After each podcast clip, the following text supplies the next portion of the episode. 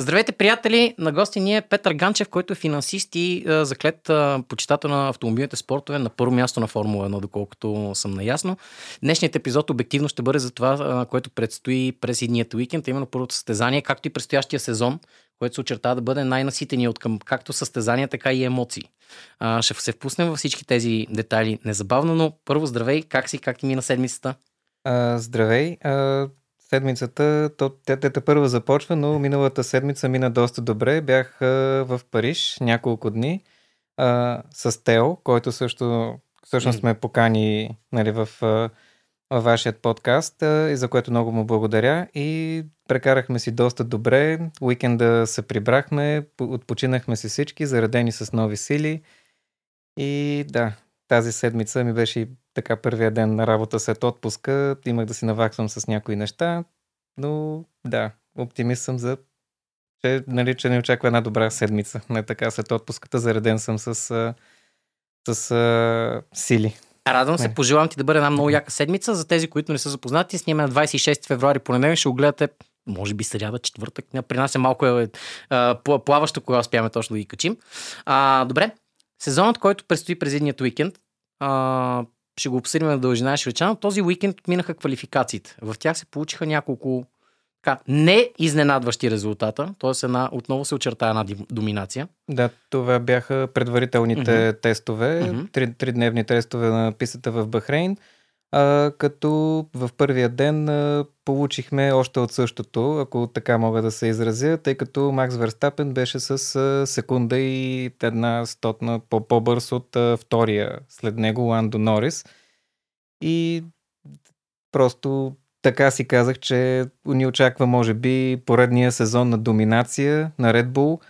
А, вече следващите две тренировки бяха оглавени от Ферари, а, но във втората тренировка Макс Верстапен успя да излезе да, да кара, тъй като тренировката беше прекратена предсрочно. А, Шарл Леклер мина през една шахта и се наложи да затворят пистата, за да поправят а, тези проблеми. А, и третата тренировка, третата тренировка отново, а, е, отново беше оглавена от а, пилот на Ферари. Тоест, втората беше от, от, Шарл, от Карло Сайнц, а третата от Шарл Люклер.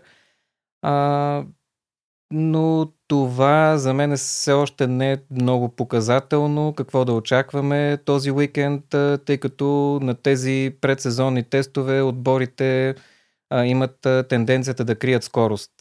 И не се знае реално кой с какво разполага, с какъв потенциал. А, силно се надявам, а, ако Red Bull пак доминират, поне да ни имаме толкова лесно, ако така мога да се изразя, както миналата година. Да, то всъщност конкретно тази доминация на Red Bull би трябвало да обвини в последните два сезона, защото днеска ми излезе тази статистика. 44 състезания за последните две години, 38 победи за Red Bull, от които 34 на Верстапен. То в един момент е безинтересно. Спомням си преди точно 3 сезона, когато някакси отново се възбуди интереса към формула, по-общо национално, така да го кажем, когато имаше много голяма драма за, за самата титла, сега това отново падна. С теб си говорихме преди ефира, че преди тази доминация на Red Bull имаше също така доста дълги години доминация на Мерцедес. Преди това, когато и ти си ставал фен, предполагам, а, си спомнят всички зрители за доминацията на Ферари с няколко последователни пилота.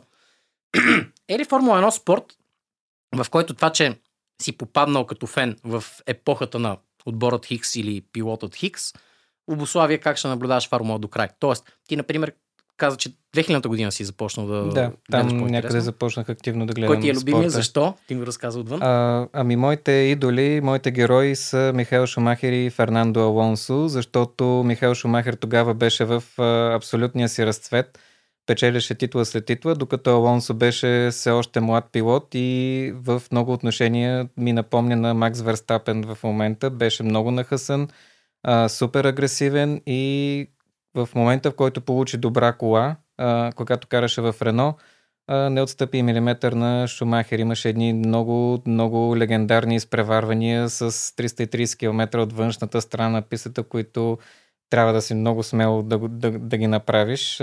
Нещо, което, с което Алонсо ме грабна тогава, 2005 година. Особено и любимият ми сезон беше 2006, защото видях моите титани, така да кажа, Алонсо и Шумахер в пряк двобой за титлата. Тогава Алонсо наделя. Честно казано, който и да беше спечелил, щях да бъда щастлив. Шумахер ще да спечели осма титла, Алонсо спечели втора титла и двамата заслужаваха наравно а, това отличие. А, сега, като да, доминациите малко се променят а, от епоха на епоха. А, доминациите на Mercedes и на Red Bull а, се усетиха малко по-скучно, защото в V6 епохата, епохата са 6-цилиндровите двигатели, а, болидите се оказаха много издръжливи, двигателите се оказаха много издръжливи а, и това доведе до много малък процент технически проблеми, които да доведат до отпадането на един пилот, което преди години а, не беше съвсем така. А, доминантни Ферарита, примерно, са отпадали с проблеми в двигателите, Рено също, Макларен също. А, колите бяха много по-изпилени тогава и част от изкуството беше да завършиш състезанието, т.е. да не отпаднеш, да не претовариш техниката. И а, един от легендарните пилоти от а, далечното минало вече, Ники Лауда, беше казал, за да спечелиш състезанието ти първо трябва да го завършиш.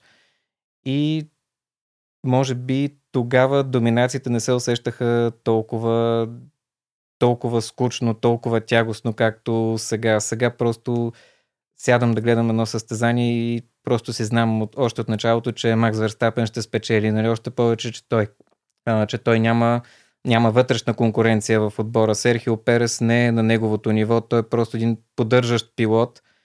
И а, може би ще е по-интересно, ако се получи нещо като първите години на доминацията на Мерцедес, тогава от 2014-2016 Хамилтън беше съотборник с Нико Росберг, който в повечето състезания не беше толкова бърз, колкото Хамилтън, но му дишаше във врата и завършваше втори там, където не можеше да спечели. и 2016 даже му отмъкна титлата с 5 точки разлика. А, така че да, поне като има доминантен отбор, нека да има конкуренция вътре в отбора. Един такъв отбор може да си го позволи, тъй като никой друг не е на неговото ниво и така може да създаде зрелище. А, да, в това отношение мога да кажа, че доминациите стават все по-скучни и се надявам нали, в най-скоро, най- най-скоро време това да се промени. А, за тази година както казах преди малко, очаквам още от същото и просто мога да се надявам някой друг отбор да отмъква, да отмъква по някоя победа от Макс Верстапен. А, иначе самата доминация на отбор, както беше миналата година, не е нещо ново. Това се случва за втори път в историята на спорта. И отбор да спечели всичките състезания без едно – Гран при на Сингапур миналата година беше спечелен от Карлос Сайнц с брилянтна стратегия в финалната фаза. През 1988 година това се случва с Макларан. Тогава, тогава Ален Прост и Артон Сена печелят 15 от 16 състезания и едно, едно състезание не успяват да го спечелят, тъй като отпадат и двамата. Това е гран при на Италия, Монца, на пистата Монца. То се печели от пилота на Ферари Герхард Бергер. А, но тогава имаше доминация на отбор. И гледал съм този сезон в архивите. Той е бил доста интересен, защото прости Сена си разменяха победи. Те бяха 8 на 7 победи. Докато а, миналата година Макс печелише всички състезания наред, той щупи редица рекорди може би единственият рекорд, който не успя да изравни е рекорда от 2002 година на Михаил Шумахер, а това е 100% класиране на подиума, тъй като в Сингапур завърши пети. Там не успя да се класира на подиума. И да, нали, това, това мога да кажа в това отношение. Правилата станаха такива, че един отбор се адаптира най-добре към тях и докато няма някаква сериозна промяна в правилата, съответно този отбор продължава да се доминира. Както Мерцедес наредиха, те наредиха 8 последователни конструкторски титли и 7 последователни шампионски титли. Така че до 2025 година включително това се очаква и от Red Bull. Добре, казваш до 25-та. Следващия сезон ли очакваме отново някакви по-сериозни промени в правилата? Да, 2026 година ще има нови двигатели, Формула 1 се очаква да стане по-зелена, а, ще има доколкото четох, не съм, не съм чел така много в детайли, болидите ще станат по-малки, което за, за мен е супер. В момента болидите са като камиони. А, имаше една снимка Уилямса от 2003 и мисля, че беше Алпина до него от 2021, почти двойно по-дълъг е. И поради тази причина състезания като Гран При на Монако стават много скучни, защото пистата е супер тясна и когато с този огромен булет заемеш идеалната състезателна траектория, никой не може да те изпревари. Просто няма откъде да, се, откъде да мине да те изпревари. А, затова в това състезание, например, квалификацията е много важна и ставаме свидетели на много мерца. Примерно, ако някой пилот а, временно е първи в, е дал най-бърза обиколка, прави някакъв мистериозен инцидент, с който прекратява третата част от квалификацията и така служебно печели по позишена. Това последно а, го бях виждал 2014 година. Нико Росберг така взе по позишена в а, Монако. Иначе 2006 година Шумахер също беше направил едно много известно блокиране на завоя преди тунела, точно точно когато той беше поставил най-бързата обиколка, с което осуети обиколката на Алонсо, но след това получи наказание, трябваше да стартира от последна позиция. Нали, Алонсо си взе по позишена тогава, така че всеки, да, всеки гледа да направи някакъв номер в квалификацията, така че да може да, може да има състез... предимство в състезанието.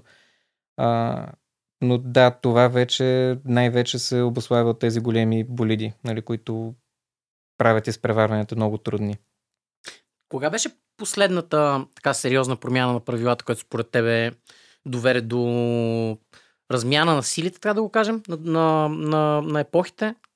Ами, това беше турбоерата от 2014 година. Преди това 4 години Red Bull доминираше спорта. След това, като дойдоха, дойдоха 6-цилиндровите двигатели, като че ли Мерцедес най-добре се адаптираха към тези правила. Мерцедес също, както и Red Bull, са един инкубатор на страхотни таланти. Те имаха много добър инженер, Джеймс Алисън, който а, заедно с Рос Браун правеше болидите на Шумахер, след това отиде в Рено и правеше Рената на Фернандо Алонсо и след това отиде в Мерцедес и правеше болидите на Шумахер, разработваше болидите на Шумахер. В този период Ейдриан Нюи, който е главният инженер на Red Bull, се беше поотказал малко от Формула 1 и не участваше много активно в развитието на Red Bull. И тогава Мерцедес шокираха всички. Аз няма да забравя състезанието на Гран При на Бахрейн. Имаше сейфти кар по средата на състезанието. В момента, в който сейфти кара се прибират, две обиколки по-късно Мерцедес те водят с 10 секунди пред останалите. Вау. Wow това, това те просто никой не успя да ги стигне до 2016 година. И а, даже 2016 година Мерседес не успяха да спечелят а, само две състезания и това беше поради отпадания на пилотите от удари или от технически проблеми. Но когато двата Мерседес в състезанието, никой не можеше да ги изпревари. А, в това отношение казвам, че доминациите са, стават все по-скучни, защото при Шумахер не беше така. Шумахер, ако проследим всичките му пет титли в Ферари през 2000-та година, а, той спечели титлата едно състезание пресрочно, а, но две състезания преди това, до Италия, Мика Хакинен беше лидер в шампионата. В последната фаза на сезона изтърва лидерската позиция. После 2001 година до средата на шампионата Дейвид Култарт му дишаше във врата. Втората половина нали, Шумахер успя да се откъсне напред и накрая с двоен аванс печели титлата. 2002 да, имаше много силна доминация. Тогава се класира на подиума във всичките състезания. 2003 беше много интересен, интересен сезон. Тогава завърши с две точки предина пред Кими Райконен. Т.е. Кими Райконен и Хуан Пабло Монтоя беше в играта до едно известно време. И 2004 завърши нали, с една много силна доминация, но пак казвам, не се усещаше толкова скучно и толкова тягостно, колкото текущите доминации. Просто, е, и по-млади сме били, да не се лъжим. Ами да, но просто това, което става в Red Bull в момента, те, са събрали, те имат най-добрата кола и най-добрия пилот. Нали, Макс Верстапен, а, нали, може би другите двама шампиони на грида, Фернандо Елонсо и Луис Хамилтън, са на нивото му, нали, в доста отношения, но те са доста по-възрастни от него. Макс Верстапен е на 26 години, Алонсо е на 42 години. Това, което прави на 42 години е впечатляващо. Хамилтън и вече и той кара 40-та си година. Нали, до година, когато започне да кара в Ферари, ще бъде на 40 години, така че не се знае нали, колко време ще издържат нали, още в тази топ форма. Алонсо сам беше казал миналата година по някое време, че си има expiry date, нали, но докато може ще кара, нали, все още. Можем ли тогава да кажем, и това пак задам въпрос като човек, който изобщо не е запознат с материята толкова колкото ми се иска, но може ли тогава да кажем, че една от причините Шумахер, Алонсо, Култар, ако щеш, Мика Хакинен, всички тези а, пилоти от началото на този век са някакси все още по-популярни на по-общо ниво, отколкото е Верстапен, който колкото е харесван и обожан заради уменията, които безспорно има, абсолютно категорично, толкова е недолюбван, че просто при него е скучно. Тоест, фактът, че в момента няма чак такава сериозна конкуренция на ниво пилот към пилот, е ли една от причините толкова много хора да недолюбват Верстапен и Red Bull респективно, или по-скоро обратното, по-скоро това, което ти каза преди няколко минути, че тези доминации в момента те са обославени от правилата и поради тази причина предизвикат този интерес и тези емоции в хората, а по-скоро е това, е, те пак биха. Ами вижте, аз харесвам Макс Верстапен като пилот. Не мога да отрека, че той в момента е топ пилот. А, не съм му фен и това го дължа, може би, от една страна, че той е доста по-млад от мен. и от мен. И, нали, да, защото, защото аз, когато започнах да гледам Формула 1, бях в трети, четвърти клас и нали, тог... ти си фен на, на по-възрастни хора. Ти ги възприемаш като рол модел, нали?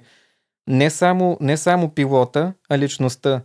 Докато като гледам по-младите, да, аз харесвам пилота, но личността не ме грабва, нали, по никакъв начин. Нали. Не мога да кажа, че Макс Верстапен има харизмата на Михаил Шумахер. Нито Хамилтън има тази харизма на Михаил Шумахер. А, но това според мен е доста относително. За някой по-млад фен на Формула 1, при някой 20 годишен фен, той е започнал да гледа Формула 1, да кажем, през последните години. Той това, което е видял е Хамилтън и Верстапен, така че той може да фаворизира тези, два, тези пилоти. Напълно нормално когато си на 14 и видиш да. за новия потенциален 20 годишен, да искаш да викаш за него. Това го разбирам напълно. Не знам дали в другите спортове е така, но на мен лично ми е трудно да, наистина, да, въз, да, да бъда фен на някой, който е по-млад от мен, защото не мога да го видя като рол модел, като модел на подражание, като идол, нали, както се казва. Нали. Но не мога да отрека, че да, и сега карат супер добри пилоти. А, да, това, което, което мога да кажа е, че нали, през, в началото на 21 век Шумахер беше топ, но имаше а, много пилоти, които са му на нивото и биха го конкурирали, ако имат равностойна кола. Докато в момента Макс Верстапен е топ и просто няма реална конкуренция, няма кой да го спре. Дори да има по-слаба кола, той пак, пак може да победи и Шарл Люклер, и, а, който, също се говори, че е шампионска класа и се нали, определя като бъдеш шампион. Други пилоти, които се определят като бъдещи шампиони, Джордж Ръсъл, примерно, но той тази, всъщност 2023 година не показа някакво а, високо ниво, предвид, че Хамилтън беше на подиума 7 пъти, ако не се лъжа, Ръсъл беше 2 пъти. А, просто Макс е на своят A-game, ако така mm. мога да кажа, на своята А игра. И наистина няма, няма реална, реална конкуренция. Дори боли да му да е по-слаб, защото хората казват, да, той има най-силната кола, много ясно, че ще спечели, но и Серхио Перес също кара същата кола. А, на него даже по средата на миналия сезон му поставиха условия, че ако не завърши втори в шампионата си губи мястото, защото Хамилтън по едно време беше много близко до него. По-рано в, шампион... в сезона Алонсо беше много близко до него. Докато Макс Верстапен беше сам, можеше да каже сам съм си отбор, защото само неговите точки бяха достатъчни за спечелването на конструкторската титла. Вау, добре. Караме това да се замисля за секунда. Има ли такъв период в последните, да ги кажем, 25 години, в смисъл от началото на този век насам, в който по-често да съм чул толкова полярно противоположни мнения за това, което предстои във формулата. А, ще ти кажа на какво го дам, но струва ми се, че емоциите, които състезанията в момента пораждат, не са по-малко от тези, които бяха преди. Просто преди повече се обсъждаха всякакви неща, свързани с самият спорт. Изпреварването, дали успяха да се справят механиците на време, всички тези дреболи, които засягат хората, които горят вътре в спорта. Сега много по-често обсъжданията се кой с какво се е издънил и дали изобщо има надежда отново да премина напред. Съмнявам се, че в 25 години, дори по време на тежката доминация на Шумахер като еднолична и след тази на, на Хамилтън през годините, Съмнявам се, че до момента е имал друг такъв период, в който толкова много да са били поравно разделени по средата мненията, че не, формулата вече едва ли не е вала, то е ясно, от тази година не е почна и вече знаем, че Верстапен е шампион, срещу мненията на, ама пък самите състезания са много по-различни. Дали до голяма степен не се дължи на това, което ти спомена по което аз признам, че не знае, че големината на болите също така до някъде не до някъде. В огромна степен променя стратегиите на не една и две писти. Повечето не са прави. Нека да се на градските търсета, mm-hmm. където пистите са тесни mm-hmm. изпреварванията са трудни. Нали, нещо, което предишни сезони е имало изпреварвания в Монако, mm-hmm. нали, с по-малките коли. А, ако гледате състезания, примерно от началото, да, началото на века, а, когато дават кадри от един пилот, даваха и графики, доколко натиска спирачките, доколко натиска гъста, колко литра гориво са му сипали, за колко обиколки ще стигне. Тоест всякакви такива графики технически и да, нали, хората може би тогава се интересуваха повече от това, но тогава и, и спорта имаше по-малко фенове, защото трябваше да разбираш нали, доста неща, нали, за да разбираш този спорт, нали, да ти е интересен. Докато сега, да, нали, много, много други детайли а, нали, самата физическа подготовка на пилотите нали, вече се гледа много внимателно. А, проявите на пилотите, както спомена преди малко, също се гледат не само на пистата, но и извън пистата. Нали. Една голяма част от феновете на Хамилтън са му фенове заради извън състезателните заради активности. Личността. Да, заради личността. А, не, то и преди беше фен, хората бяха фенове на личността, но просто защото Шумахер е страхотен пилот. А, много интелигентен пилот, нали, страхотни стратегии. Докато сега а, да, фен, феновете са фенове заради проявите на този пилот и, и както и на пистата, и извън пистата.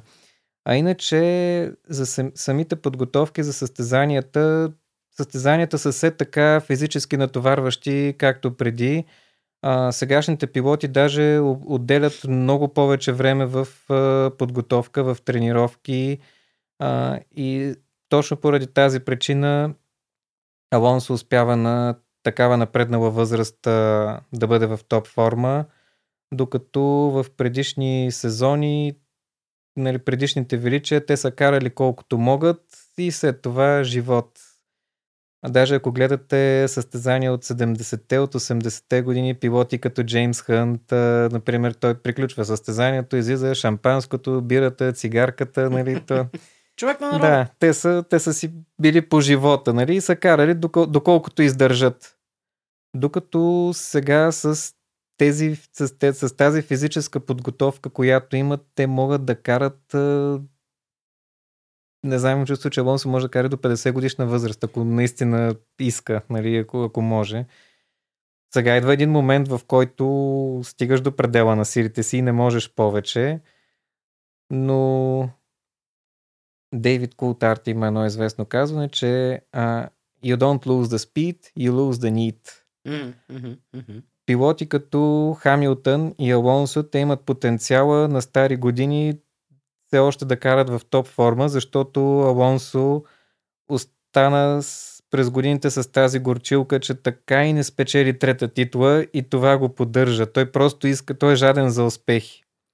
А, затова и 2018 година се оттегли от спорта а, след няколко разочароващи години в а, Макларен и отиде в Люман. Спечели два пъти 24 часа Люман, спечели Endurance сериите. Той просто имаше нужда да спечели нещо. А, Хамилтън също може би го държи тази горчилка от 2021 година, че в последната обиколка загуби рекордната осма титла и го има този глад, нали все още. Така че сегашните пилоти, да, може би са по-удадени на спорта, по-надъхани са, колкото предишните. Предишните караха докато... Е, сега, примерно, давам пример с Мика Хакинен. Той 98-99 спечели титлите. После 2000-та година имаше кампания, до края почти докараха с Михаил Шумахер. 2001 му се роди син, и там нататък вече загуби мотивация Този и се къс. оттегли. И тогава имаше пак едно известно негово казване, негово, негов, известен негов а, съвет към Рон Денис, if you wanna win, uh, hire a Finn. Yeah. Тоест той а, адвокатства наймането на Кими Райконен да го смени като титуляр на Макларен. Както го казваш, всъщност, нали, можем ли да кажем, че просто в момента а, пилотите са много повече спортисти по общо приятият а, маниер за спортист. С човек, който на първо. Не, че допускам, че на Шумахер му е било на първо място да си живее живота. В никакъв случай не казвам това. Но и ти го спомена преди секунди. Не самата настройка е малко по-различна. Не са ли сега в момента стрикно структурирано професионални спортисти повече, отколкото пилоти на F1, което 2002 това звучеше като легенда. Това не беше, не беше истинска работа. В смисъл, ти за да си пилот в Формула, ти си шиба на легенда, човек. В смисъл, да, ти, да. ти не си се борил за да работиш нещо, докато сега отново дослушаш, както всички останали части на професионалния спорт, те си ги отглеждат от деца. Се вика и ние имаме какво да добавим към тази тема, ще стигнем и до това, разбира се. Сега са повече спортисти това. Не отнема ли пак малко от чара, това, за което си говорихме за, за, за Абе, природата на това да си е, световно известен спортист. Да, може би сега са добре смазани машини, които а, Алонсо беше казал наскоро в едно интервю, че единственото му свободно време е по празниците, коледа, нова година. Тогава има време за семейството си, като цяло декември месец, след като приключи сезона. През цялото друго време живота му е Формула 1. И а, да, това, това нали, също допринася и за семейния статус на доста от пилотите. Тето Хамилтън, Алонсо на стари години все още не са семейни, защото те са отдадени на спорта. Верстапен също е отдаден на спорта. Нико Росберг през 2016 година, като спечели титлата, направи едно шокиращо оттегляне от спорта. Пет дни след това, никой не го очакваше. И той точно това каза. Аз постигнах мечтата си, станах световен шампион. От тук нататък искам да, да се отдам на семейството ми, защото спорта ми дава доста, обаче ми отнема доста. А, Шумахер, Шумахер, това, което го правеше специален него, че той можеше да бъде отдаден едновременно хем на спорта, хем и на семейството, защото Шумахер е първият съвременен тип пилот от Формула 1, в смисъл такъв, че той а, се нагаждаше според а, условията на спорта. Това, което се изисква. Правеше си кръвни тестове, а, всякакви други тестове, нали, за да, за да може да се поддържа нали, през, по всяко едно време да е във форма и за да може да отговаря на новите изисквания, на новите натоварвания. А, това преди пилотите не го правиха. Те просто караха докато можеха. Имаше някои пилоти, които просто прекратяваха кариерите си, защото качваха прекалено много килограми, не можеха да влизат в болидите си. Такива известни случаи са Кеке Росберг, той е шампион от 82 година, Найджел Менсъл също шампион от 92 година. Той на стари години, на 43 годишна възраст се беше опитал да се върне във Формула 1 с Макларан, обаче Макларан не успяха да направят а, а, купето на болида, така че той да може да фитне, нали, защото той непрекъснато каже, че му е тясно и казаха най-добре да прекратим опитите. Да, и, и го уволниха нали, тогава, докато Алонсо нали, на същата възраст е супер атлетичен и Хамилтън също е супер атлетичен и да, това в една известна степен прави пилотите скучни, защото живота им е, нали, представи си представи си се едно в каквато сфера се занимаваш, каквото работиш, животът ти е само работа. Ти ставаш сутринта, работиш цял ден, вечерта лягаш и спиш. И това е, нали? Тези хора, те нямат живот, те са ударени само на работата и то това действа пристрастяващо явно на един етап. Ти мислиш само за работа. Сегашните пилоти и те са такива. Това, те са отдадени на спорта и това е. Живота им е това.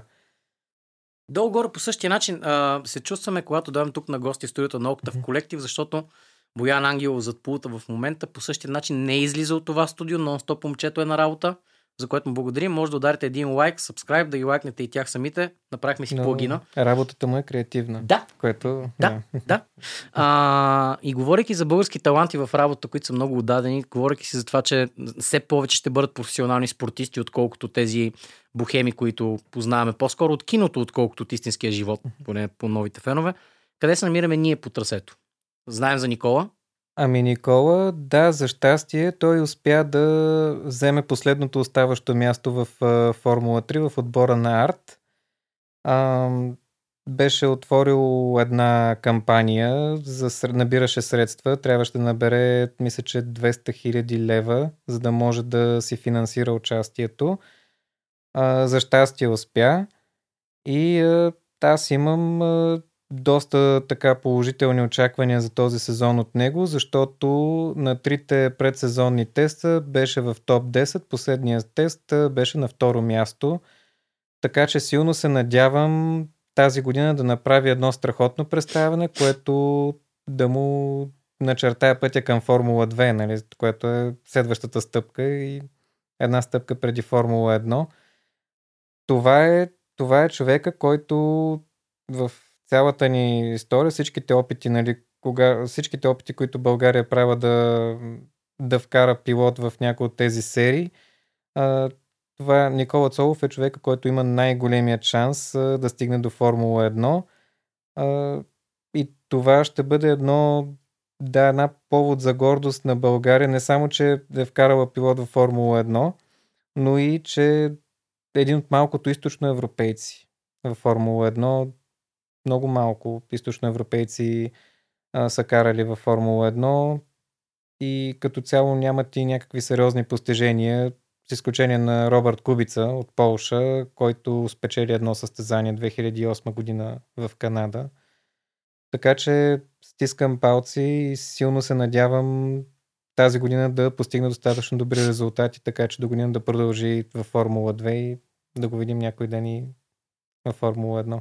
Освен в финансите, защото днес Чамо каза един от малкото изобщо в тази част на Европа. Освен финансите, това е очевидната част, че като минеш от едната страна на желязната завеса, насам не е било инвестирано и никой не е било мислено дори да се инвестира в подобни спорта. Знам, че България обаче по принцип има традиции в автомобилния спорт, не във формула в част, но в автомобилния спорт имаме, да години сме имали доста добри пилоти. А, нещата не успяват по същия начин да се проектират след 90-та година, дори напротив. А, и докато в другите автомобилни спортове всевъзможни, а, знаем, че хората са предимно самоуки. Знаем го и тези, които състезават на писта Дракон с всевъзможни конфигурации. Yeah. Знаем го от хората, които сами си финансират, както участие, така дори буквално самите първенства си финансират сами. А, този проблем го изключвам. Какво друго правят от онази страна на желязната завеса, освен това, което дава толкова много възможности хората да се развият? Тоест, питам по друг начин. В България, освен да караш картинг много добре, какво друго може да те прати изобщо на някаква подобна траектория? Ами, може би наличието в държави като Великобритания, да кажем, Германия, а, има много по-сериозна подготовка още в училищна, училище, на училищен етап. Знаете, тук в България спорта, нали, съвременните ученици не спортуват много. А, дисциплината също е много важна.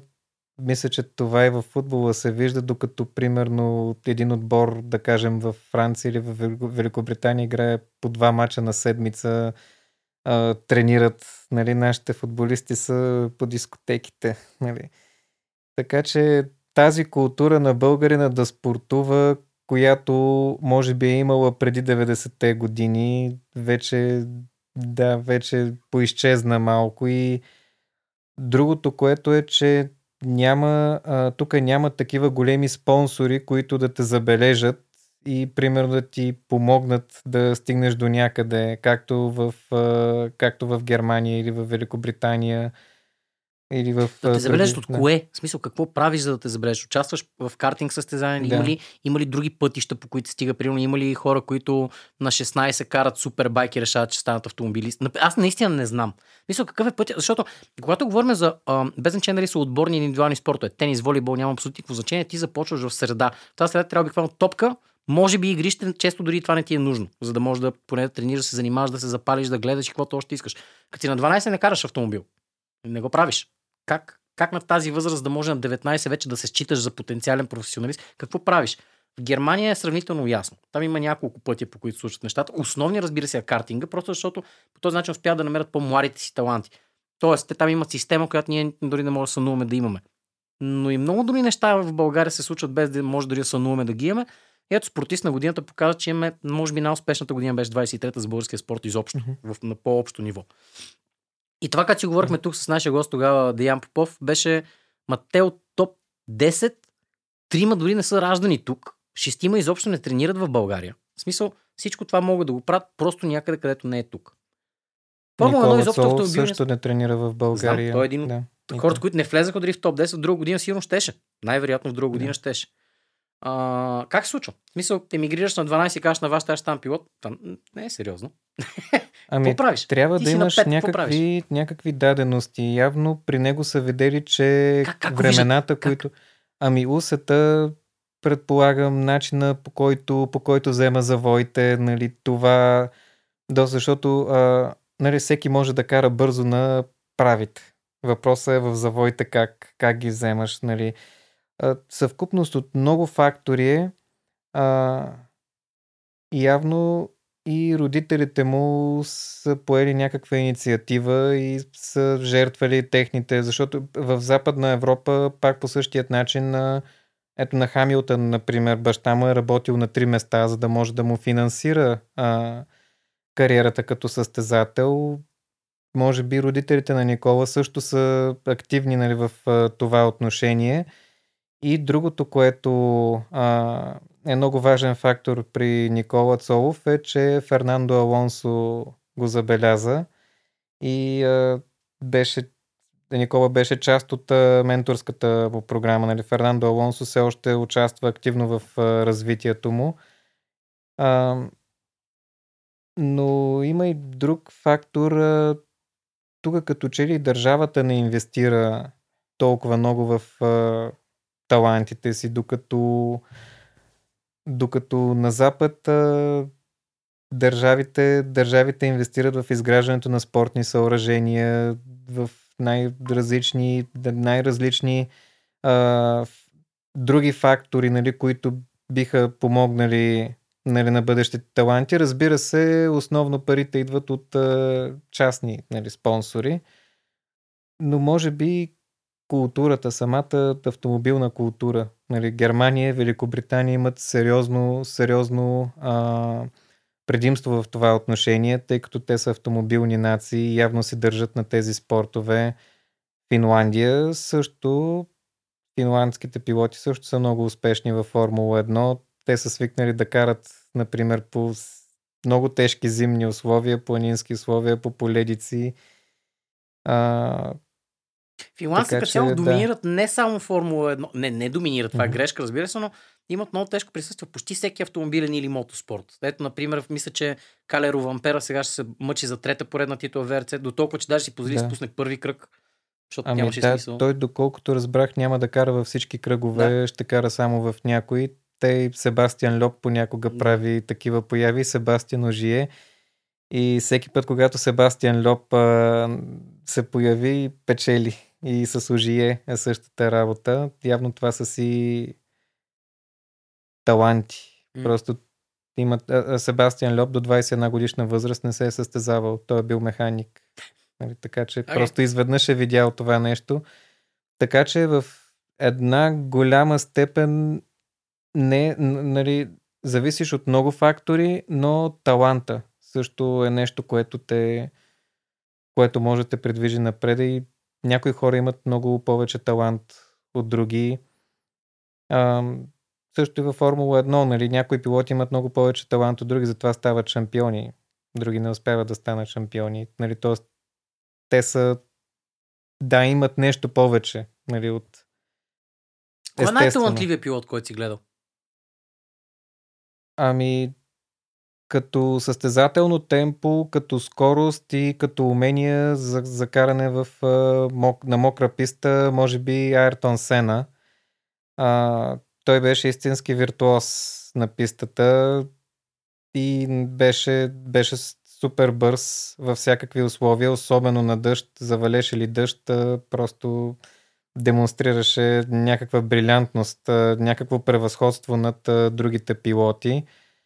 А, и другото, което нали, другото, което ме кара да мисля така, също, че той е бразилец. А, Бразилия също няма чак толкова много традиции в автомобилните спортове, въпреки, че има шампиони, има победители.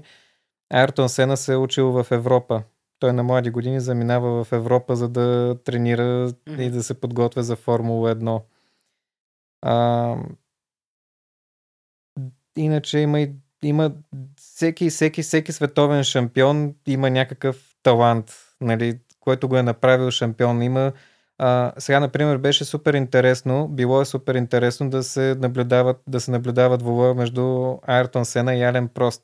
Три години подред, нали, това се води най-легендарната най-легендарният двубой между двама пилоти, най-легендарната конкуренция – а, точно защото двамата са супер различни, като начин на мислене, като начин на каране. А, и, при, и на двамата методите работят. Нали, Артон Сена е супер агресивен. Той казва, аз искам или победата, или нищо.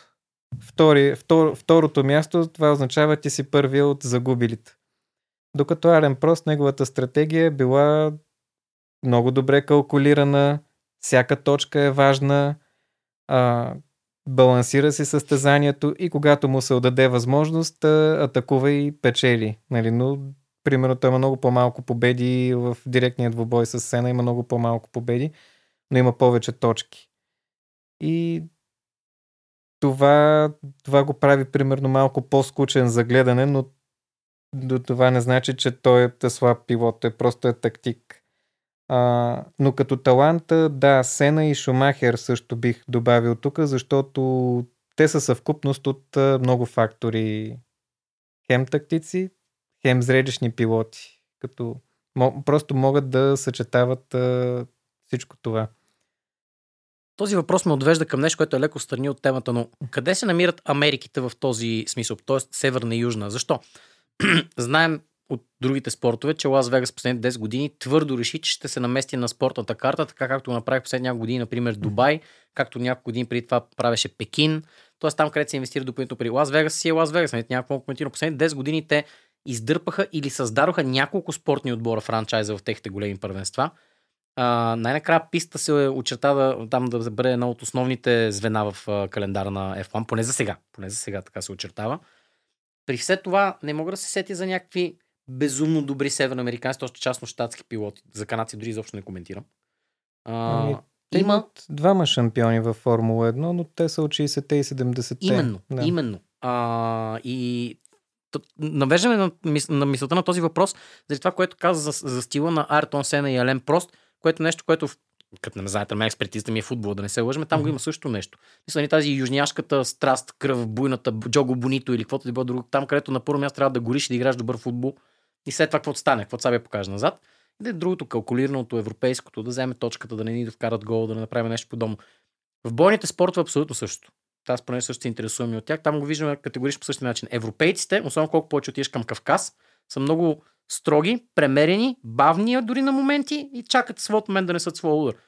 Южноамериканците, а и не само те, играят два банка. Най-често. Най-често играят два банк. Много по-атрактивни състезатели са не винаги постигат този тип успехи. Североамериканците би трябвало да са някъде по средата. И аз лично, да. знайки те колкото много се интересуват и, и залагат и, и инвестират в автомобилни и моторни спортове, за факта, че в последните какво, вече 50 години те нямат шампион, истински шампион, е, малко ме изненадва. На кого даваш? При тях ами, не е на липса на финанси. Последният северноамериканец шампион е през 97 година Жак Вилньов. Той спечели титлата с Уилямс. Той е канадец. А, Аз си признавам, че през цялото да, време мислех Жак да. Вилньов за французи. Извинявам се най-искрено. Ето толкова не разбира се. Ами, приятели. тя, да, фамилията му е с френски да. происход. Той цялото му име беше някакво френско, ако не се лъжа, но да, Вилньов е, okay. той от, идва от Квебек, mm-hmm, mm-hmm, което е френска, френска Канада, област. Да, да френска. А, сега, примерно, баща и син Вилньови, баща му също е бил голяма легенда в спорта. Баща му не успя да стане шампион, защото загина mm. млад. А, синът Вилньов успя да стане шампион с Уилямс и то в много интересен сезон през 97 година. Тогава дисквалифицираха Шумахер накрая заради, заради удар с Вилньов точно. А, Бразилците, да, те след Сена не са имали шампион, иначе Бразилия има три световни шампиона. Нали, преди Сена и Нелсън Пикет да. е също трикратен шампион и Емерсон Фитипалди е двукратен.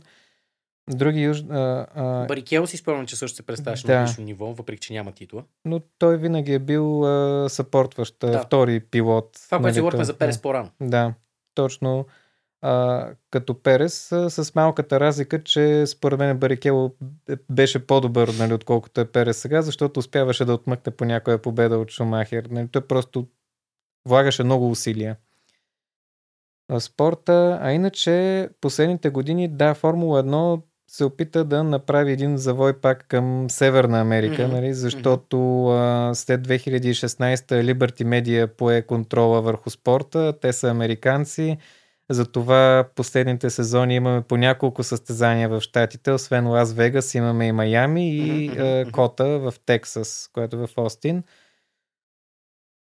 Но проблема в Штатите е, че там има доста други серии, като NASCAR, като Indy 500, които са по-популярни от Формула 1. И това пречи на популяризирането на спорта. Самия спорт е най-популярен в Европа и винаги е било така и за напред ще бъде така.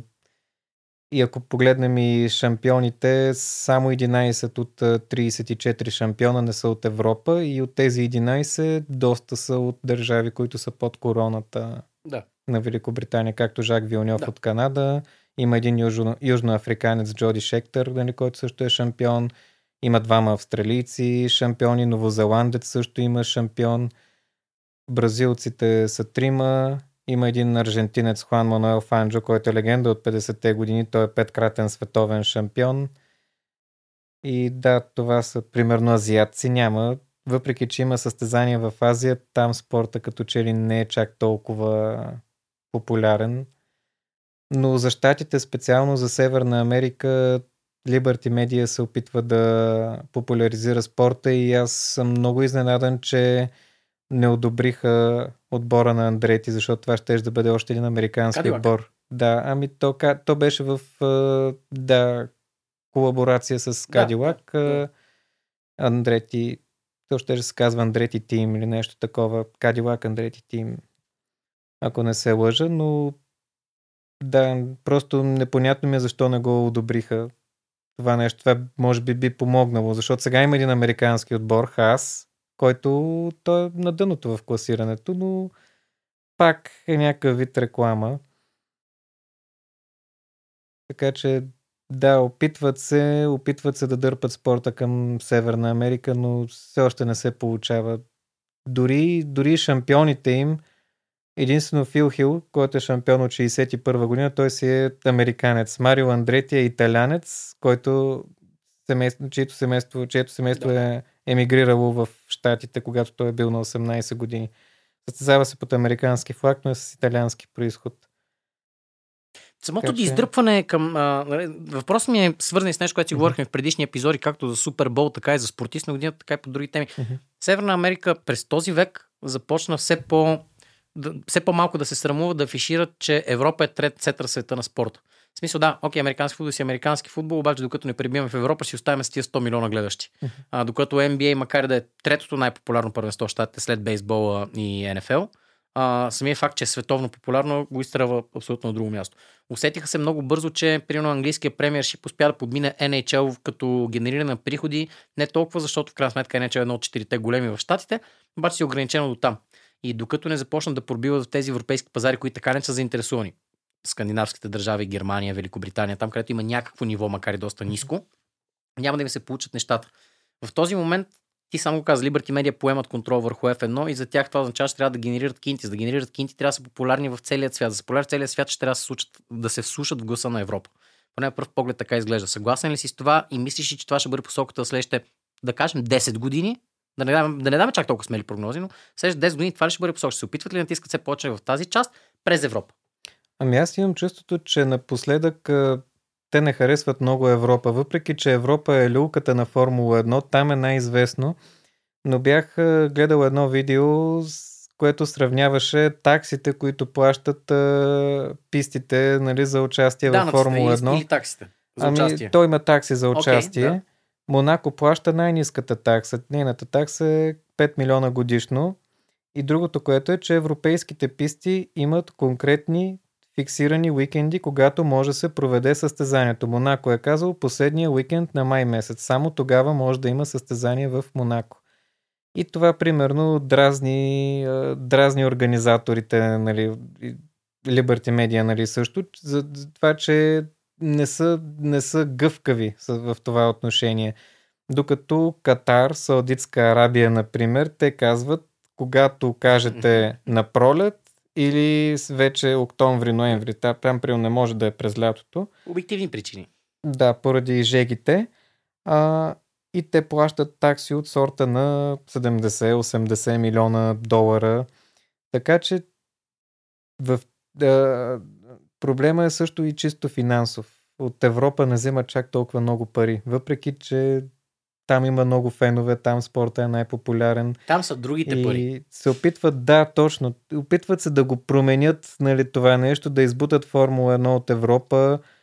Ето сега, например, пистата в Барселона, Каталуния, тя няма да, да, да, няма да продължат договора след 2024 година, мисля, че Тоест, този сезон е тази, или тази, или до година okay. е последната година и ще има градско трасе в, в Мадрид вместо това. Ясно. А, немските писти, Хокенхайм, Нюрбургринг, те отдавна не са имали състезания в Формула 1. Напоследък се говорят, че Монца и Спаса на Кантара, това са легендарни писти. Mm-hmm. Те, ако ги махнат от календара, ще е супер нелепо. А, така че да, ако погледнем един календар от преди 15 години, преобладаваха европейски състезания. Сега вече европейските състезания са една част, но имат доста от състезания в Близкия изток, в, в Източна Азия. Както споменахме, в Штатите има три състезания от няколко години насам. В Канада състезанието си го имало винаги от доста години. Не знам, бягат от Европа, което не е много добре в опит да популяризират спорта и в други континенти, но за сега не е толкова успешно, въпреки че приходите стават все повече и повече, може би от реклами, има и други фактори. Явно, но феновете това напълно естествено ме води обратно към този сезон. Въпрос, който също си имате знаме, това е най- най-дългия сезон. Ще бъде 24 състезания. А, няма да те питам това как се отрази на пилота. Вече го коментирахме, ще са топ спортисти на първо място и след това вече всичко останало, за което може да говорим. Как се отразява баш това на зрителя? Примерно ти колко с това вече? Повече от четвърт век следиш а, а, формула изкъсо и повече от а, половин век а, не изкъсо. И с останалите неща за гърба ти. А, първата формула е била 7 състезания. Сега внезапно отиваме на 24. Потенциално се говори, че може да стигне календара до 26, но не следващите две години със сигурност. Но потенциално може да бъде буквално през всеки... да не стига до толкова. Защо? Да. Ето, отговорим защо. Как е това за фена? Ами, преди като гледах Формула 1 и календара имаше 16 или 17 състезания, някакси от състезание на състезание тръпнех. Нямах търпение да дойде следващото състезание. Защото най-много да има две състезания в един месец. А, в някои месеци има и по едно състезание само и просто тръпнеш в едно очакване.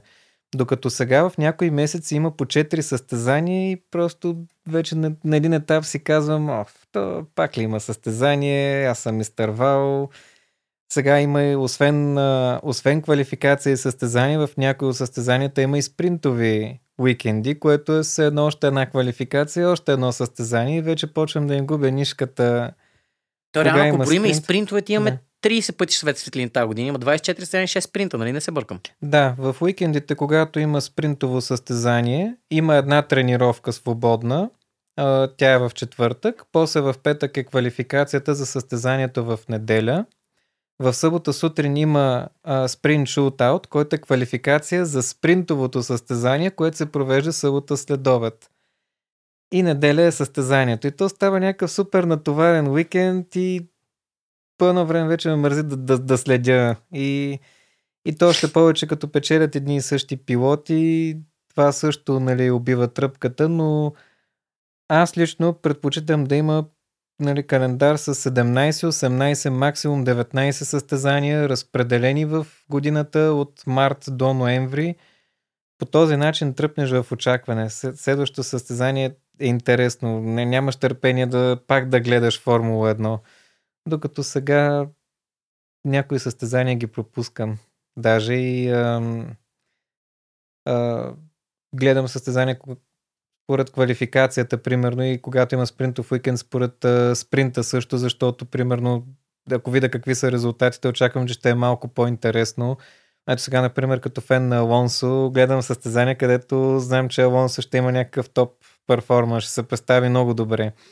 И последно миналата година гледах състезанието в Бразилия. Тогава Алонсо с 53 хилядни изпревари Серхио Перес за подиума и то го излъга много, много елегантно за тази позиция. А, много са, според мен са много тези състезания. Те и самите пилоти така го усещат. Макс Верстапен, примерно, не харесва спринтовете и непрекъснато прави някакви изявления, че ако тези спринтове не се махнат до няколко години, сигурно и той ще се оттегли от спорта. И други пилоти са казали, че календар е супер натоварен, накрая са много изморени в края на сезона. Просто за мен като зрител я няма тая тръпка, която имаше преди. Толкова много състезания. Кой е старт, който очакваш така с най-отворни обятия за тази година? Ами на мен лично традиционно любимите ми писти са Спа и Монца и силно се надявам те да останат и по-нататъка в календара. А, сега като мога да кажа, че очаквам първото състезание в Бахрейн нали, този уикенд, защото ще видим нали, кой какво е направил през зимния сезон и ще, ще ми се потвърдят а, очакванията или ще се опровергаят дали Макс Верстапен отново ще доминира, дали Red Bull ще доминира или ще има някакъв баланс на силите. Така че първото състезание винаги, винаги човек тръпне за него, нали? защото Си реално да, ще види, ще види какво, кой какво е направил през зимата и ай все пак няколко месеца не е имало състезание, нали? така че отново се връщаме в ефира нали? след тази, след кратка пауза, нали? след 3, 3, 3 месеца. Паузата в F1 и изобщо в моторните и автомобилните спортове е адски малка. Аз наистина не знаех колко е малка наистина. Аз съм свикнал, разбира се, от света на футбола, който е спорт, който най-много гледам. Лятното да, за по-голяма част от отборите ми, освен за топ, mm-hmm. които стигат, примерно, финал шампионски или нещо подобно. Сезона свършва някъде средата най-много до края на май, новия започва средата най-рано края на август. Тоест, пак има и 3 месеца пауза. Но това се обяснява факта, че има първенства, които започват по-рано, защото примерно е по-студено от други, които е по-толкова малко по-късно. В смисъл, казми календар е разцепен, защото ти гледаш десетки, десетки, десетки, десетки неща. Американските спортове, например, не е точно по този начин. В смисъл, между началото и края на сезона в NHL има 3 месеца и половина, в другите 9, в, всъщност даже по-малко от 9, в които играят, играят по 82 мача плюс плейофи. Също е в NBA, например. Американската е точно полярната противоположност. Те имат, ако не бъркам, 16 или 18 да не ме убие някой. 16 или 18 мача, 16 или 18 седмици играят редовен сезон, след това 3 седмици са им плейофите, and that's it. Те играят по-малко половината година, 7 месеца пауза между нещата. Питам те, защото в различните спорта различните фенове успяват да оплътнат времето извън сезона с нещо различно. Феновете на Тюмит спорта няма този шанс. В смисъл, между да. коледа и началото на сезона през някой февруари, други март, зависи от самото състезание. Времето е изключително малко и ти си го наситил с това най-мака малко мъничко е така да се разпуснеш, да си видиш семейство в една празница и след това влизаш отново в очакването за новия сезон. Ами тя работата си продължава и след сезона приключва. Има една почивка, нали, след като приключи сезона, примерно са две седмици е гала церемонията на ФИА, където връчват трофеите нали, на, на първите трима в всяка категория. След това следват коледните празници, новогодишните и януари месец започва подготовката за новия сезон. Нали, Тоест тогава вече всички активно работят, нали, приготвят колите, февруари месец е представенето на колите, но това не го гледаме. Ние okay. това не го да, виждаме. Да. Нали? Просто за, за това може би е това тръпнене, нали? защото 3 месеца, всъщност то вече 2 месеца, защото реално те карат до края на ноември, да. после декември и януари, абе 3 месеца. 3 месеца да, и февруари, кажем. като прибавим, да, 3 месеца са. Нали, те те не спират работа. Те, mm-hmm. те работят, почиват си един месец и продължават работа, но просто ние това не го виждаме. И да, наистина точно както каза, няма с какво да си уплътним времето нали, в това време, освен, освен ако не се случи някой скандал или някой интересен трансфер, както а, се случи нали, с Хамилтън. И тук даже и тайминга много интересно се получи. А, в един ден отказват на Андрети. А, за 11 отбор. Да, за 11 отбор. Веднага на следващия ден потвърждават а, Хамилтън. Хамилтън за Мерцедес. И, а, и няколко дни по-късно стана скандала с Кристиан Хорнер, а, шефа на Red Bull. А, в Red Bull си има някакви вътрешни драми. Реално не знам доколко са драми, защото има някаква борба за надмощие там а, собственика на Red Bull Дитрих Матешиц почина през 2022 година и след това властта малко се парцелира там и сега има някакви борби за надмощие между отделните а, собственици.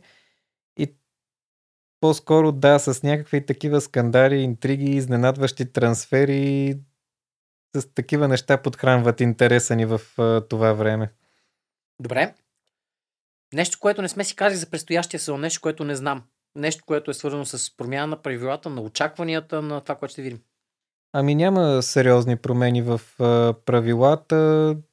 Мисля, че и технически по аеродинамиката няма някакви сериозни промени. Другото, което е, че тази година нямаше и трансфери. Както завърши грида 2023 година, така започва 2024 година.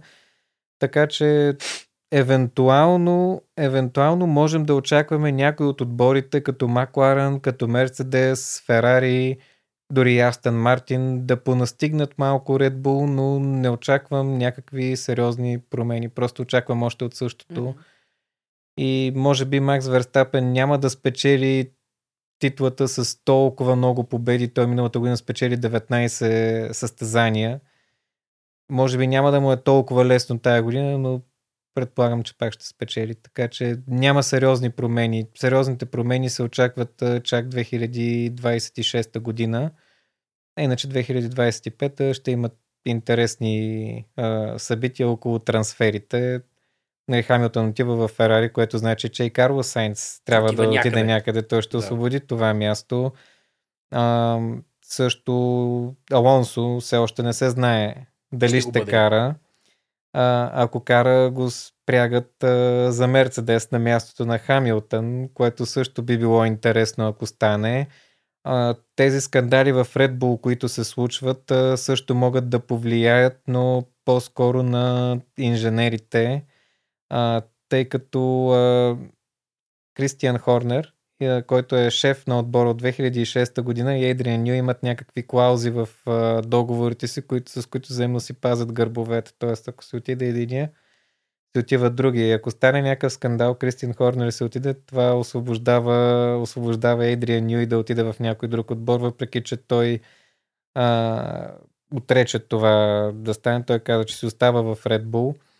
Така че да, може да има нещо, нещо, покрай трансферите може да се случи нещо интересно, но големи промени в правилата ще има чак 2026 година.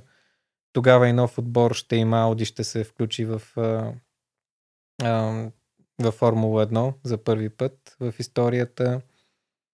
Даже и Карлос Сайнс го спрягаха за Ауди. като титулярен пилот на Ауди, но тъй като сега ще си освободи мястото в Ферари за 2025 година, ще трябва да отиде някъде, така че ако подпише с някой друг отбор по-дълъг договор, може би няма да е той титулярен пилот, а пък и Ауди те ще са нов отбор, не се знае колко бързо ще се адаптират. Така че не очаквам на този етап, не очаквам нещо чак толкова по-различно от последните, от миналата и като цяло от последните две години. А, Макс Верстапен тази година, миналата година щупи доста рекорди, тази година не, не знам, тази година може би няма да а, да има поле за нови рекорди, тъй като той има 54 победи, следващият по победия Михаил Шумахер с 91, т.е. дори да спечели всички състезания, примерно няма да се придвижи по-напреде. Имаше една интересна снимка на Макс Верстапен с Себастиан Фетел през 2020 година. Себастиан Фетел има 53 победи, нали? тогава има 53. Той, той и сега си му е толкова актива. И отдолу пише, ако някой очаквал, че Верстапен след 3 години ще има повече победи от Фетел, mm. а Верстапен тогава има 8 победи. Така че... Фетел да, не беше ли Верстапен 1-0? В смисъл, аз си спомням нали, този хайп за този млад а, а, немски пилот, който те първо влиза, направи някакви страшни постижения на толкова ранна възраст и след това изведнъж нищо се появи по-добрата му версия. Как се случи това? Какво стана ами, Фетел? Фетел, той, той е супер добър пилот, но той допускаше доста грешки през годините и в Ферари продължи да го прави. В Астен Мартин вече беше съвсем демотивиран. А, да, в Red Bull бяха успехите му, като от тези четири титли, които спечели, за две титли трябваше да се бори с Фернандо Алонсо, с много малка точкова разлика го победи е, през 2010 и 2012 година, при положение, че имаше по-добрата кола. Просто неговото каране е една съвкупност от грешки, някакви неточности, а, които да, които които засенчват малко факта, че е много бърз пилот. А, после това, което малко му удари репутацията е последния сезон в Red Bull, когато беше 2014 година. Тогава Даниел Рикардо го промотираха от а, Торо Росо в Red Bull и а, Рикардо спечели три победи и беше трети в а, шампионата накрая, докато Фетел беше пети. Нали, Тоест един новобранец в отбора го победи.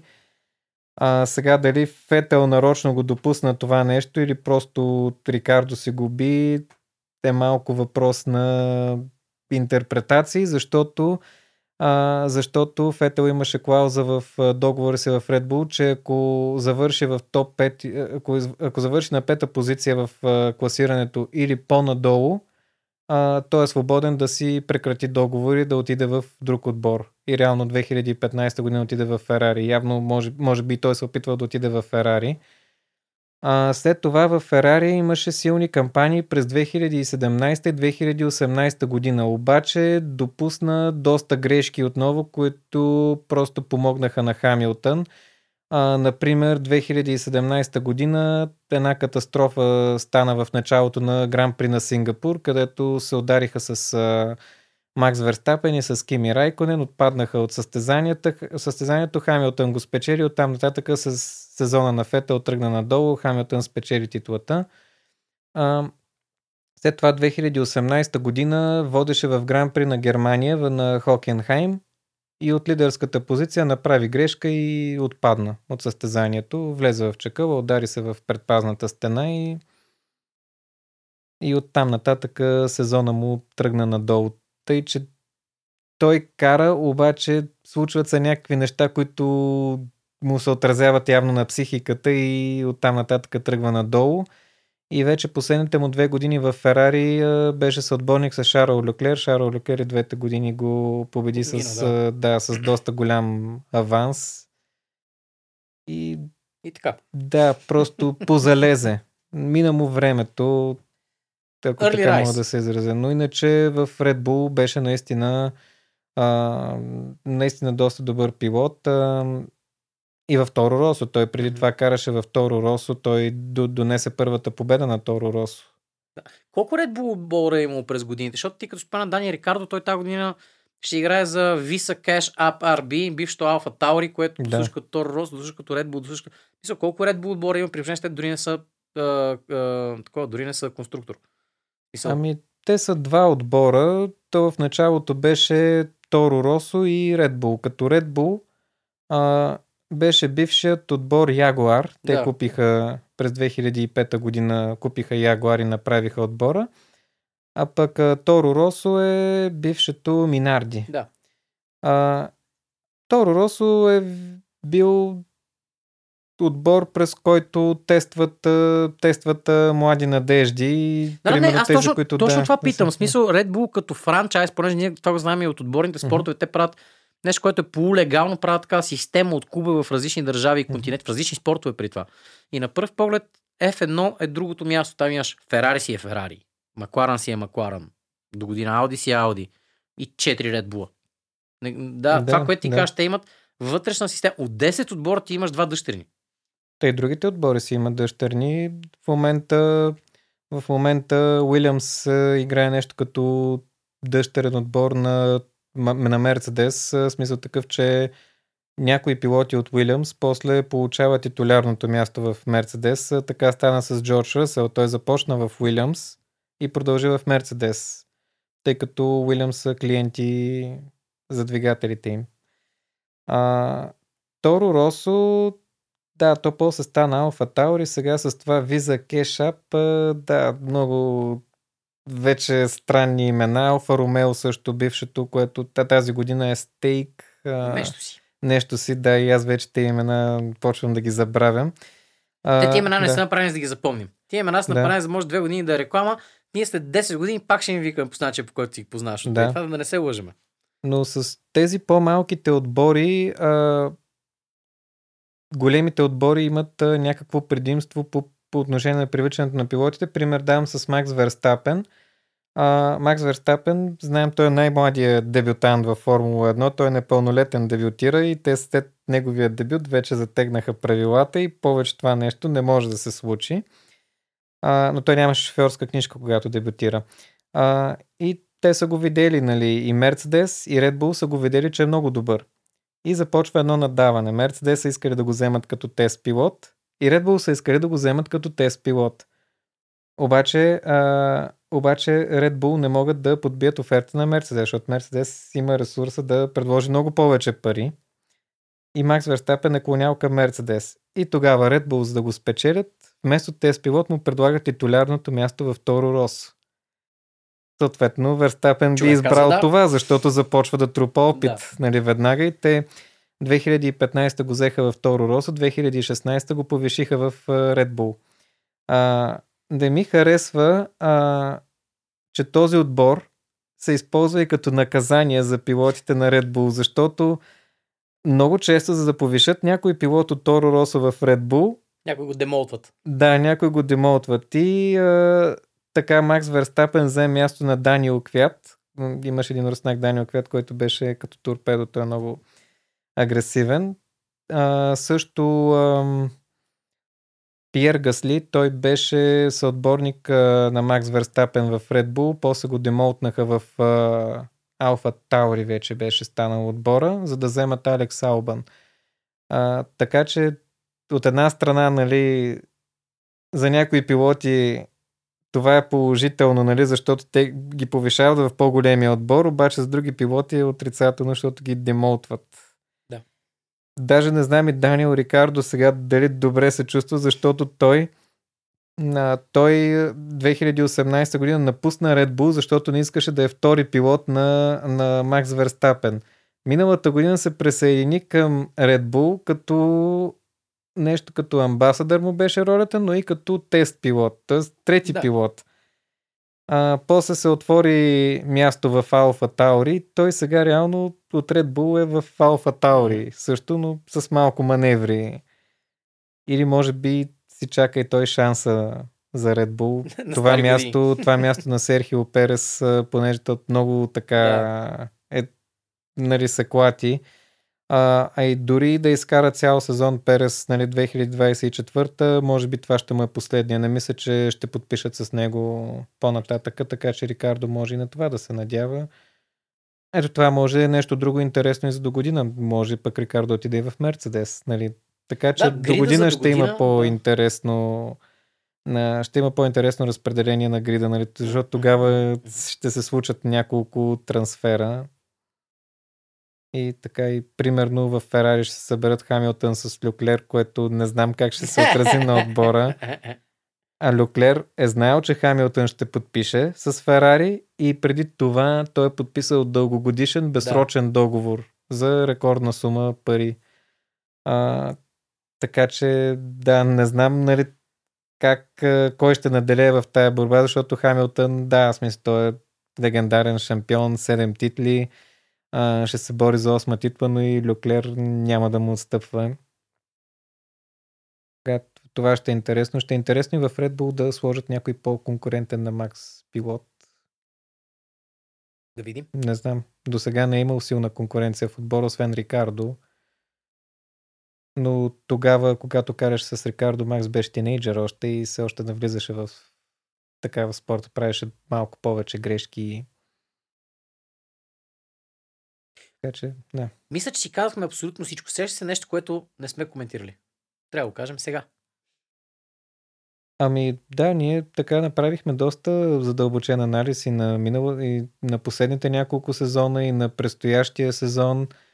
А, да, просто това е, че да, напоследък нищо интересно не се случва и да, наистина няма, а, няма примерно някакви неизвестни, както примерно беше на времето след ерата на Шумахер, нали, след като Алонсо си спечели двете титли, после 2007 2008-2009 година станаха много промени в правилата, а, много технически персонал, нали, от един отбор отиде в друг отбор. Имаше доста, доста м- разпределение на силите, така че никой отбор не доминираше.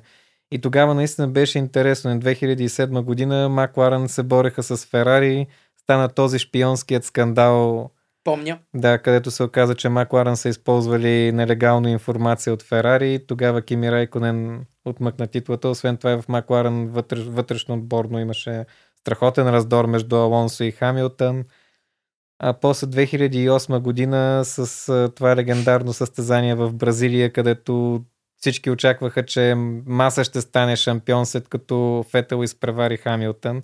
Тоест Хамилтън да. излезе извън точките които му трябва за да стане шампион, но накрая се оказа, че Тима Глок не си е сменил гумите на дъжд, за, на дъждовно време. И Хамилтън, да, последните 800 метра му отмъкна титлата с една точка. 2009 пък беше изненадата от Браун GP, нали, един отбор, който а, дори не беше правил тестове, имаше два болида само и пилотите трябваше да ги пазят, защото ако се щупи някой болид, ако го разбият, то няма да могат да карат примерно в следващото състезание. А, този отбор, а, той, да, смисъл, той, той изникна две седмици преди началото на шампионата и изпечели шампионата. Нали. Тогава се случваха наистина много интересни неща, докато сега, сега някак си Нали, дори ако го погледнем, ако го погледнем а, от 2010 година насам, всичките титли са спечелени и пилотски, и конструкторски, и са спечелени от Red Bull и Mercedes. Добре, така че, такъв случай да. беше благодаря ти изключително много, беше толкова детайлен, толкова дълбок анализ, дори човек, който не разбира като мен, не разбирам, признавам си, успях да хваля някакви тънкости, така че ще те търсим за още допълнителни коментари. Аз ти благодаря за гостуването. Да, благодаря също за поканата. Добре дошъл си да го правим още няколко пъти. Так, както се казва, сезонът е дълъг, ще има какво си кажем и по средата, може би. От тук нататък, приятели, да. знаете, лайкче, сабскрайбче. Нещо да им кажеш, което да последва друго. Ами, последвайте топка е, да, дори да не се, дори да не, да не разбирате много от футбол, аз също си признавам, че не разбирам много от футбол, но да, следя всеки пост с интерес и понаучавам по нещо ново, така че ай хората са готини. Както се чувствах аз в днешния разговор, така че винаги ако имаш някаква нужда, пускай ни по някой материал, ще го пускаме. Ние напоследък стремим да не сме стрикли футбол, което правихме 5 години. Ми това е симпатяги. Ще го гледат този епизод. Надявам се още тази седмица. Надявам се преди март да е започнал. 26 февруари. Намираме се в Октав колектив. Боян вече му се спи. 9 вечерта изобщо не се шегувам. Ние почнахме в 6 днес с другия епизод, който няма да ви го издам, защото ще излезе втори. Та по този начин се сбогуваме. Чао!